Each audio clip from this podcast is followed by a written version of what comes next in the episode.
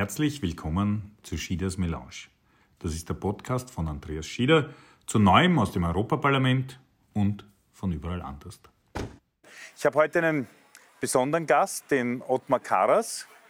Äh, Ottmar, herzlich willkommen. Schönen guten Morgen. Und äh, du bist seit 1999 im Europaparlament, seit äh, dieser Periode auch Vizepräsident, seit 2019 warst du es aber schon mal, 2012 ja, bis 2014. Ja. Äh, warst Bundesobmann einmal der Jungen Volkspartei. Ein, ich weiß jetzt gar nicht mehr, was für ein Viech, aber ein, ein, ein Kormoran, ein Kormoran in, bei der Besetzung der Heimburger Au. Oder für die, die quasi zur Verteidigung des Naturgebiets Heimburger Au. Und auch mal Generalsekretär der ÖVP, deiner Partei, nämlich äh, von 95 bis 99, also genau in jenen Jahren, wo Österreich auch bei der EU dann endlich dabei war. Äh, eigentlich habe ich mir gedacht, es wäre mal interessant, weil wir sind natürlich aus zwei verschiedenen Parteifamilien, waren beide auch Spitzenkandidaten, aber über Europa mal zu plaudern, wie es weitergehen soll, ist, glaube ich, ein guter Anlass heute. Und am 9. Mai hat ja diese Konferenz zur Zukunft der EU offiziell ihren Staatsschutz gegeben. Und äh, wir werden uns äh, beide da massiv engagieren. Du bist ja als Vizepräsident auch für die Kommunikation und Vermittlung, wenn man so will, von, von der europäischen Idee zuständig. Äh, was glaubst du, sind die Erwartungen in dem Zusammenhang dieser Konferenz? Dass wir vielleicht ein bisschen darüber reden, wo, wo, wo liegt diese Zukunft der EU? In dem Aufzählen äh, meiner meines Werdeganges gibt es einen ganz entscheidenden Punkt. Die Rolle Österreichs innerhalb der Europäischen Union. Sozusagen als Bindeglied zwischen den früheren Staaten des Warschauer Pakts, Eiserner Vorhang, mhm. und der integrativen Erweiterungsentwicklung der Europäischen Union war es mir immer wichtig, dass Österreich den Weg in die Europäische Union geht. Und ich durfte im österreichischen Nationalrat, dem du ja auch als Clubobmann der SPÖ angehört hast, zu jenen Abgeordneten gehören, die im Dezember 1985 verlangt haben, dass Österreich den Weg in die Europäische Union forciert geht, weil ich felsenfest davon überzeugt bin, dass die Zukunft nicht nur Österreichs engstens mit der Zukunft der Europäischen Union verbunden ist.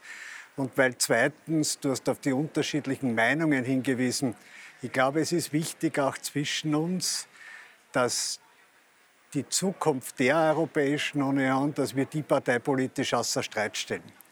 Auch aus Liebe zu Österreich.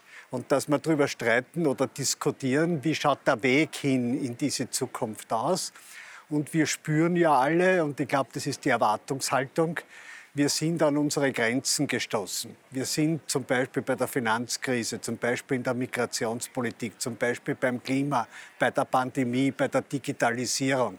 Stoßen wir an unsere Grenzen. Wir sollten mehr gemeinsam tun, als wir zur Stunde tun. Und die Kompetenzen, die Zuordnungen sind so unterschiedlich, dass wir zu viele Blockaden haben. Daher ist die erste Forderung die Handlungsfähigkeit der EU, die Zukunftsfähigkeit der Europäischen Union.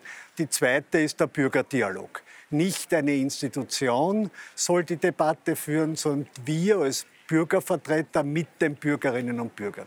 Vielleicht diese, den Dialog und wie man darüber redet, als, als zweites Thema, weil es gleich ein ganz wichtiges, aber auch gar nicht so leicht zu beantwortendes Thema. Aber zuerst noch zu diesem, äh, der Entwicklung Europas. Weil, wie du richtig sagst, dieser Beitrittsdiskussion, viele in Österreich waren ja anfänglich sehr, sehr skeptisch. Und es ist dann klar geworden, ja auch mit dem Fall des Eisernen Vorhangs, man muss dabei sein. Was nicht heißt, dass es äh, alles super ist, aber man, besser, man sitzt am Tisch und kann mitreden, als man sitzt nicht am Tisch und kriegt quasi die Resteln, die dort am Tisch überbleiben. Weil so ist ja auch, muss man sagen, gerade für ein kleines Land noch immer die Sache. Also ich habe mir gerade aktuell gedacht, wie diskutiert man ist, war es gescheit, wie die EU die Impfstoffe bestellt hat und hätte es nicht jedes Land selber machen sollen, wie wäre es dann gewesen? Dann hätte Deutschland bestellt und Österreich hätte in Deutschland angerufen und gesagt, könntest du uns bitte mitbestellen? Da ist doch gescheiter, man macht das in der EU. Also gleichzeitig hast du angesprochen und, und da würde ich gerne darauf eingehen, dass die Handlungsfähigkeit der EU auch ein bisschen unter Frage stellt. Und äh, die unterschiedlichen Meinungen, was man ja hier lernt, ist, es gibt so viele verschiedene Zugänge und Ansichten, was Europa wie erledigen muss, auch innerhalb ja, jeder der Fraktion. kann Recht haben. Ja und, und auch, ja, und jeder hat auch ein bisschen Recht. Daher, das, glaube ich, ist, ist die, die, Meinungsvielfalt ist solange kein Problem, solange klar ist, dass, dass man auch an einem gemeinsamen Projekt arbeitet. Aber diese Handlungsfähigkeit steht ja ein bisschen unter Druck. Sehr. Warum glaubst du, ist das wegen der Größe oder weil jetzt so viele Egoisten in den nationalen Regierungen äh, sitzen, die das europäische Projekt nicht verstanden haben oder zerstören wollen? Oder weil die Probleme so komplex geworden sind? Ja, erstens einmal ist der Hauptdruck auf jeden Fall ein globaler. Ja. Ähm, und jeder hat eigentlich die gleichen Probleme. Am Wirtshaustisch bei uns zu Hause ist auch der Klimawandel, die Digitalisierung, die Pandemie, äh, die Finanzfragen, das Budget ein Thema, die Zukunft der Arbeit. Mhm. Das ist aber gar kein nationales Problem mehr. Das ist eine grenzüberschreitende, das ist eine globale Herausforderung. Und in all diesen Fragen, die früher als reine nationale und regionale geschienen haben, haben wir keine Gemeinschaftskompetenzen. Man verlangt von der EU einen Außengrenzschutz, aber Außengrenzschutz ist nationale Angelegenheit. Man verlangt von der EU zu Recht Global Player zu sein, auf der Welt eine Rolle zu spielen, unsere Stärke wirtschaftlich, sozial auszuspielen. Auf der anderen Seite ist, Außenpolitik, Verteidigungspolitik rein nationale Kompetenz und braucht die Einstimmigkeit.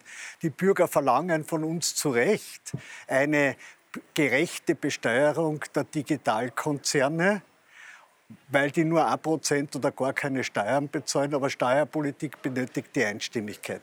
Das heißt, wir kommen ins Eingemachte. Wir kommen in eine Veränderung der Zuständigkeiten und der Verantwortungen.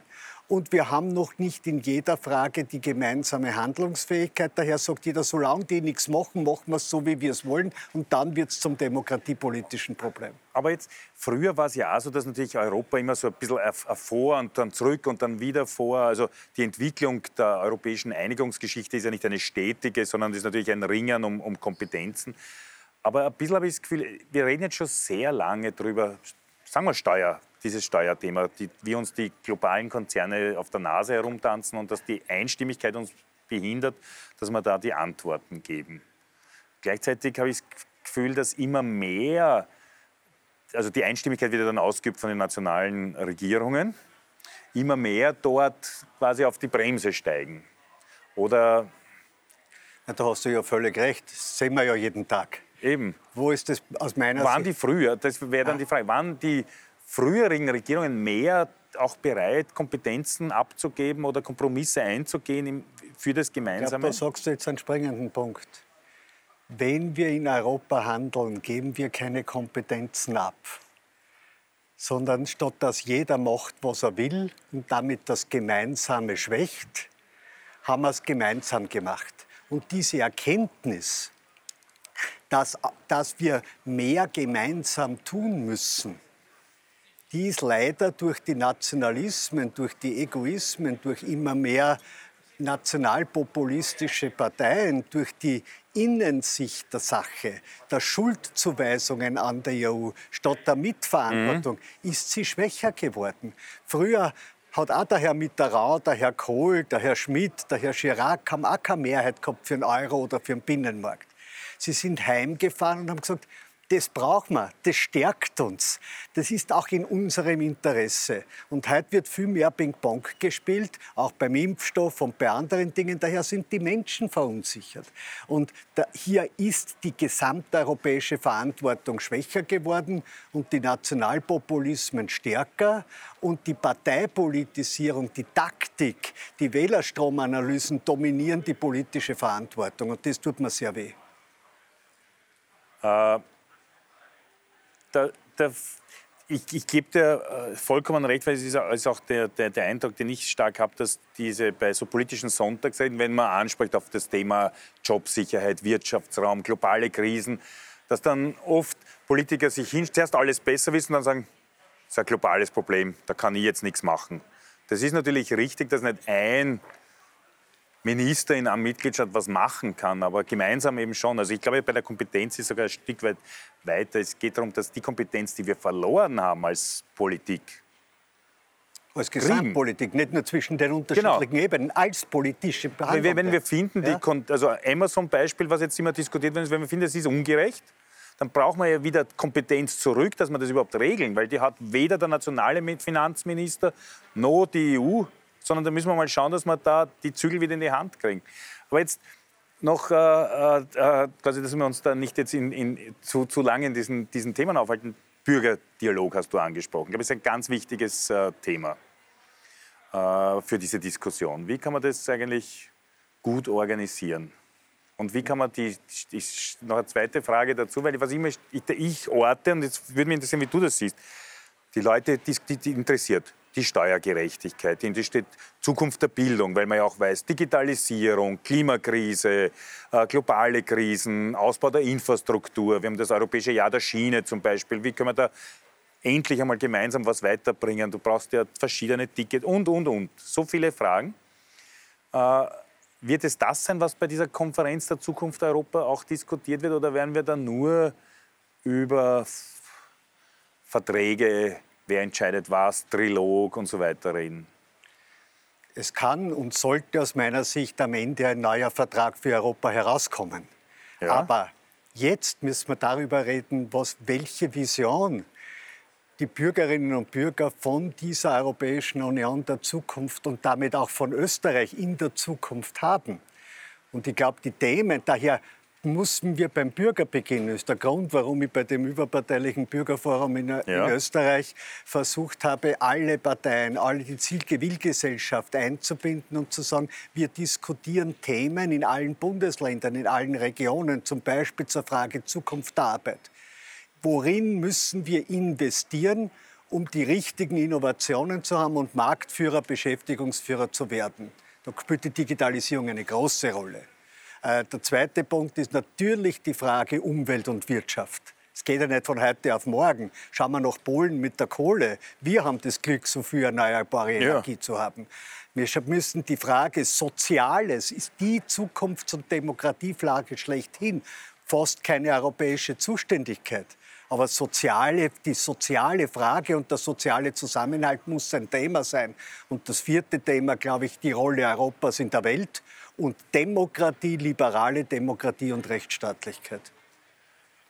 Gutes, werden jetzt viele Fragen eingefallen, aber ich glaube es auch. Es geht um die Themen auf den Tisch zu legen und dann hat die Politik die Aufgabe, zur Lösung dieser Themen auch die Strukturen zu schaffen, die es braucht. Aber zuerst dem Bürger zuzuhören. Wo, welche Themen überhaupt behandelt werden können, welche was Antworten. wichtig ist und wie die Sichtweise genau. ist. Wir haben nicht zu sagen, wir laden euch jetzt ein und sagen euch, wie es geht. Nein. Sondern wir haben zu sagen, wir, laden, nicht, wir laden euch ein und reden gleich so. über Vertrag. Sondern die wir Ernsthaftigkeit. Der Bürger hat satt, missbraucht zu werden. Der Bürger will will ernst genommen werden in seinem Dialog und wir haben als Politiker die Verantwortung, die richtigen Rückschlüsse daraus zu ziehen und den nötigen Kompromiss in Europa darzustellen. Demokratie heißt Kompromiss und heißt daher zuhören, einander respektieren und zusammenarbeiten. Ja, und ich glaube, dass wir als Politik insgesamt die Verantwortung auch haben, dann die Strukturen zu schaffen, die es ermöglichen, diese Fragen auch am bestmöglich zu beantworten und nicht dem Bürger zu sagen, das tut uns aber leid, wir haben eine Kompetenz. Die anderen waren es. Und wir haben eine Kompetenz, wie er war, es funktioniert nicht. Klar. Aber jetzt Populisten hast du erwähnt. Ich wollte noch das äh, eine Thema anschauen, die Spaltpilze in Europa. Es ist ja leider so, dass viele ausländische Mächte nicht so happy sind, dass Europa zusammenfindet. Manche Daher nehmen sie ja stark Einfluss. Genau. Türkei-Diskussion, Russland-Diskussion, China, Brexit. Äh, in Ungarn, am Balkan. So, und jetzt haben wir genau, Stichwort Ungarn. Wir haben ja diese Spaltpilze auch innerhalb der EU. Mhm. Jetzt bist du auch äh, in der letzten Zeit ganz stark auch äh, hervorgetreten, eben mit den ganz bewussten Auseinandersetzungen mit dem Herrn Orban und seiner Fidesz-Partei und, und dem Kurs, den sie vertreten, obwohl die ja mal in, in, in, in deiner Parteienfamilie waren, aber Sie auf waren deiner, auch einmal bei den Liberalen. Waren auch mal, genau, wie das heißt ja jung, also junge Liberale. Ja. Der Herr Orban ist weder jung noch liberal. äh, und du warst ja dann einer, der auch massiv daran gearbeitet hat, dass man sich als europäische Volkspartei von Fidesz trennt, weil es nicht mehr zusammenpasst. Das haben wir nicht alle so gesehen. Ja, leider. Aber ich will jetzt gar nicht diese, diese Frage äh, äh quasi nach, nachdiskutieren, aber diese Spaltpilze gibt es ja. Es gibt ja kleine Orbans auch. Nicht? Also der Janscha wird manchmal so bezeichnet, die polnische Regierung wird so bezeichnet. Manchmal ist auch die österreichische Europapolitik irgendwie nicht mehr sehr konsensorientiert, sondern so auch spaltend wahrgenommen. Auch in anderen Ländern gibt es das, also keiner, keiner frei. Wie auch geht man mit denen um? Und in anderen Parteien, ja. Also bevor du mir jetzt die Sozialdemokraten über den Tisch schiebst, gibt es auch einige. Genau. Und der Herr Babisch das ist bei den Liberalen. keine parteipolitische Nein, leider nicht. Das ist eine Haltungsfrage. Aber wie gehen wir nämlich gemeinsam um, um diese Spaltpilze wieder auf die Ränge zu verweisen? Also meine Position ist da ganz klar, darum gehe ich auch hier sehr klar in die Auseinandersetzung. Für mich sind das keine parteipolitischen Fragen, sondern eigentlich Fragen der, der Demokratie, Fragen der staatspolitischen Raison äh, und Fragen der grundsätzlichen Auseinandersetzung. Wir haben viel zu lange zugeschaut. Wir haben viel zu lange gesagt, Hauptsache Sie sind irgendwo dabei, weil das stärkt die eigene Macht. Wir haben viel zu lange gesagt, es sind innenpolitische Probleme, Pressefreiheit, Freiheit der Wissenschaft ja. und so fort. Das ist national, weil wir haben keine europäische Kompetenz. Wir haben europäische Werte, wir haben ein europäisches Recht und wir haben eine europäische Identität. Und daher müssen wir uns verstärkt mit diesen Fehlentwicklungen auseinandersetzen und dürfen das nicht in Schubladen stecken. Das ist mein erster Punkt. Auseinandersetzen, die politische Debatte führen, weil dann kommen die Leute drauf, dass die für keine einzige Zukunftsfrage eine Antwort haben. Und das Zweite ist für mich der Punkt, wir müssen die Mitte, die Mehrheit in der Mitte, die kritischen Menschen, die zur Zusammenarbeit bereit sind, mobilisieren und die Mehrheit mit der Mehrheit arbeiten und uns nicht nur ständig an den Rändern abreiben oder mit ihnen spielen, um selbst die eigene Macht zu stärken. Aber ich, ich, ich glaube, dass gerade für uns als Österreicher an der Grenze mit einem starken Verständnis für die Geschichte und die Menschen zum Beispiel in Ungarn, so wie wir auch starkes Verständnis für, für, die, für die Menschen am Balkan haben, auch diese Verantwortung erwächst, auch ein ernstes Gespräch genau über diese europäischen Grundwerte zu führen. Ja, dann bin ich auch sehr froh, dass Österreich mit der Europäischen Union, du hast das ja auch selbst betont, danke, äh, hier die Initiative für die Übermittlung der Impfstoffe ja. äh, geschickt hat. Auf der anderen Seite müssen wir in der Europäischen Union mit Österreich noch viel stärker uns zum Anwalt einer friedlichen Entwicklung und sicherheitspolitischen und wirtschaftlich kohärenten Entwicklung am Westbalkan machen. Äh, hier haben wir viel zu tun. Wir müssen uns auch immer die Frage stellen, was sind die Ursachen dieser Partei dieser Stärken. Ja. Was ist die Ursache des Brexit? Und warum kann es überhaupt sein, dass jemand, der mit dem Finger auf die anderen zeigt und Schuld zuweist, das Haus Stimmen gewinnt? Da ist ja was falsch. Diese Ursachen müssen wir bekämpfen. Es ist aber dieses Politik- und Leadership-Versagen. Ne? Keine Frage. Und jetzt beim Brexit nicht. Und jetzt sitzen sie dann, wir wissen nicht, wie wir damit umgehen sollen. Hauptsache draußen AK-Lösung. Und der Friede ist gefährdet in Nordirland. Der Friede ist gefährdet. Und unsere Jungen können nicht Erasmus studieren und, äh, in London und, und, so weiter. Und europäische Bürger werden inzwischen an der Grenze festgehalten, weil die Reisefreiheit und alle diese Dinge perdu sind. Während den Anfängen. Ja, ein gutes Wort. Also die, vielleicht, weil wir kommen eh schon zum, zum Schluss. Äh, das äh, quasi diese Konferenz zur Zukunft, ja nur Konferenz klingt leider schon ein bisschen sehr fad. Falsch falsch, weil es ist eigentlich keine Konferenz. Es ist ein Dialog. Es ist ein Dialog, es ist eine Diskussion, es ist ein Streiten im positiven und alle Sinne. Alle unsere Zuseher sind eingeladen, mitzuwirken genau, und ihre Visionen zu artikulieren. Jeder, der mitwirkt. Es gibt so viele Foren, es gibt unsere Social-Media-Auftritte, es gibt das Bürgerforum, dieses überparteiliche, was, was Ottmar Karas auch initiiert hat. Man kann uns schreiben, man, man muss nicht Europarechtler sein, damit man schreiben kann, sondern es geht um die inhaltlichen Anliegen. Äh, es wird sicher viele Veranstaltungen noch geben, auch des Europaparlaments. Auch von uns. Jeder Bürger, jeder Einzeln. Abgeordnete kann in seinem Wahlkreis was tun. Und mir war wichtig auch mal gemeinsam, weil es ist, also es geht ja um einen Europadialog auch.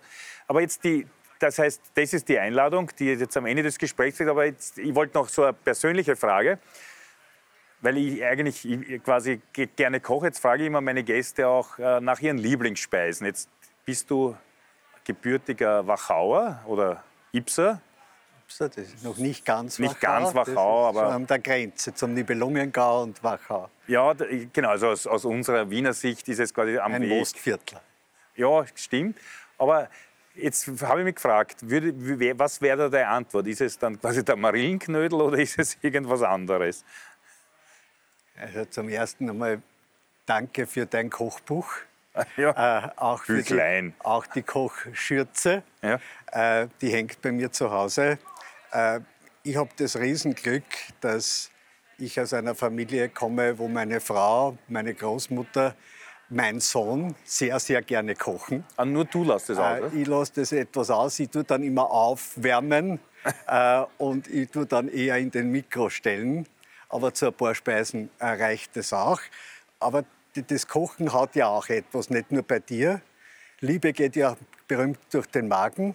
Und es hat ja auch einmal die Initiative gegeben, mit unseren Nachbarn zu kochen. Ja. Denn mit den Speisen gibt, lernt man ja auch die Kult- Kultur, die Verwendung unterschiedlicher Gewürze, die Eigenarten. Eigentlich sind Speisen ein Ausdruck der Vielfalt der Europäischen Union. Was ist es bei mir? Als Kind habe ich bei meiner Großmutter narrisch gern an Schweinsbraten mit Waldviertler Knödeln gegessen. Und natürlich Marillenknödel. Heute würde ich sagen, es ist nicht primär der Schweinsbraten, sondern das Rindfleisch. Und es ist eher äh, sozusagen besonders gesund, damit, damit man die Kraft hat, äh, hier tätig zu sein. Aber eigentlich sind es die, Speisen meiner Frau und die Speisen meiner Großmutter. Sehr gut, schönes Schlusswort, weil das Essen zeigt die Vielfalt, aber auch diese Einheit. Denkt man nur an diese Varianten von äh, äh, Krautwickeln, äh, Krautrouladen, wie immer man sie bezeichnen will, wie unterschiedlich und einheitlich vieles ist. Ja, ich würde sagen, ich empfehle das auch allen unseren Zusehern. Wenn man wohin fährt, leider wird die Gastronomie überall auch Ja. schon sehr ident. So wie die Hotels gleich ausschauen und die Speisekarten gleich ausschauen, weil man glaubt, jedem muss man alles liefern, was er zu Hause hat. Ich, ich frage immer, was ist die typisch äh, regionale Speise? Sagen Sie mir, was ihr esst. Und es gibt nichts, was man nicht probiert. ja. Aber ich glaube, das, da- und was du hast eins aber noch angesprochen, nämlich diesen Wandel. Es steckt ja auch drinnen die Entwicklung der Gesellschaft hin zu gesünder und so weiter. Deswegen auch meine Frage. Danke dir fürs Plaudern. Wie man gemerkt hat, wir hätten noch lange, lange weiterreden Das können. werden wir alles in die Konferenz über die Genau. Zukunft Europas einbauen. Und irgendwann wiederholen wir diese Melange auch wieder. Danke, Danke Ottmar, für die Einladung. Danke fürs Dasein. Euch danke fürs Zuschauen. Bis zum nächsten Mal. Viel Freude, Spaß und diskutiert mit über Europa. Hoffentlich hat dir diese Ausgabe von Schieders Melange gefallen. Du kannst mir gerne auf Facebook, Instagram, YouTube, Twitter und TikTok folgen. Bis zum nächsten Mal. Servus und Baba.